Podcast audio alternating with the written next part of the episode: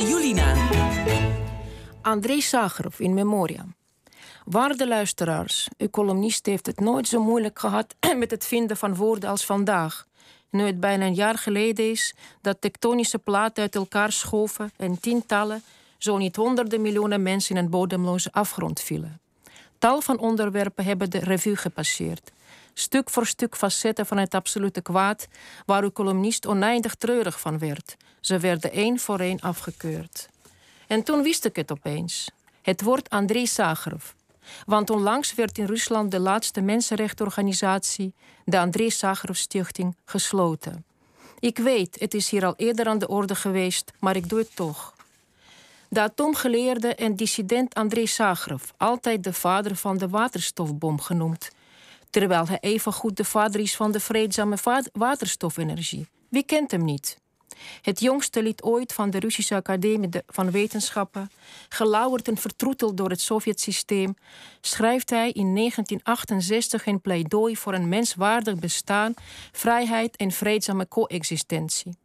Met de hulp van Karel van het Reven, destijds correspondent in Moskou, wordt dat in het Parool gepubliceerd. Een primeur. De New York Times aarzelt nog. Het zou wel fake zijn. Want wie met zo'n positie haalt het in zijn hoofd om zoiets te doen? Na de publicatie is Zagreb op slag beroemd in het Westen en wordt hij een paria in Rusland. In de jaren tachtig kom ik bij dissidente vrienden van mijn ouders in Moskou over de vloer.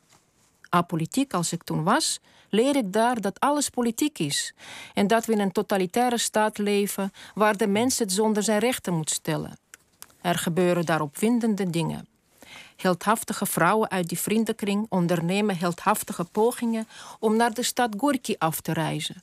Ze spelen kat-en-muisspel met de KGB dat in alle kleuren en geuren aan de dissidente keukentafel wordt doorgenomen.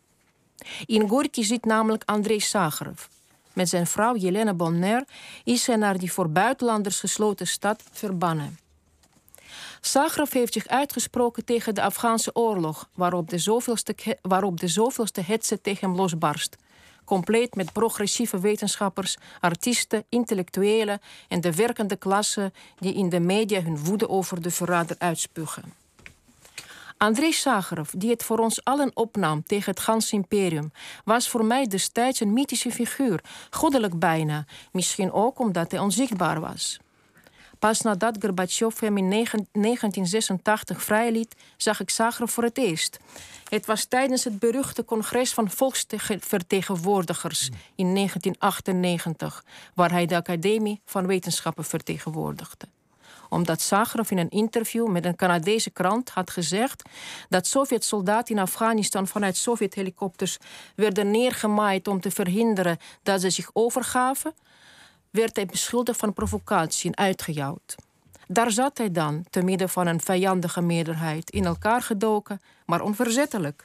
Vrij van ijdelheid, messiaanse trekken, van ego. Daarom kon Zagreb ook nooit vernederd worden. Van de foto die toen van hem werd genomen, spat een onverdraaglijke eenzaamheid af, maar ook een ongelooflijke kracht. Zo moet een godheid eruit zien, die zich tussen de mensen begeeft in de gedaante van een oude, fragiele man en die natuurlijk door hen niet wordt erkend, maar bespuugd en uitgefloten. Een kwart eeuw later krijgt Zagraf in feite damnatio memoriae en wordt hij voor het nageslacht vervloekt.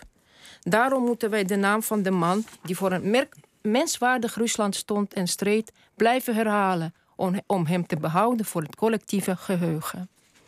Dankjewel, Sana. Een prachtige ode aan Sakharov. Dan moeten wij hem hier maar noemen.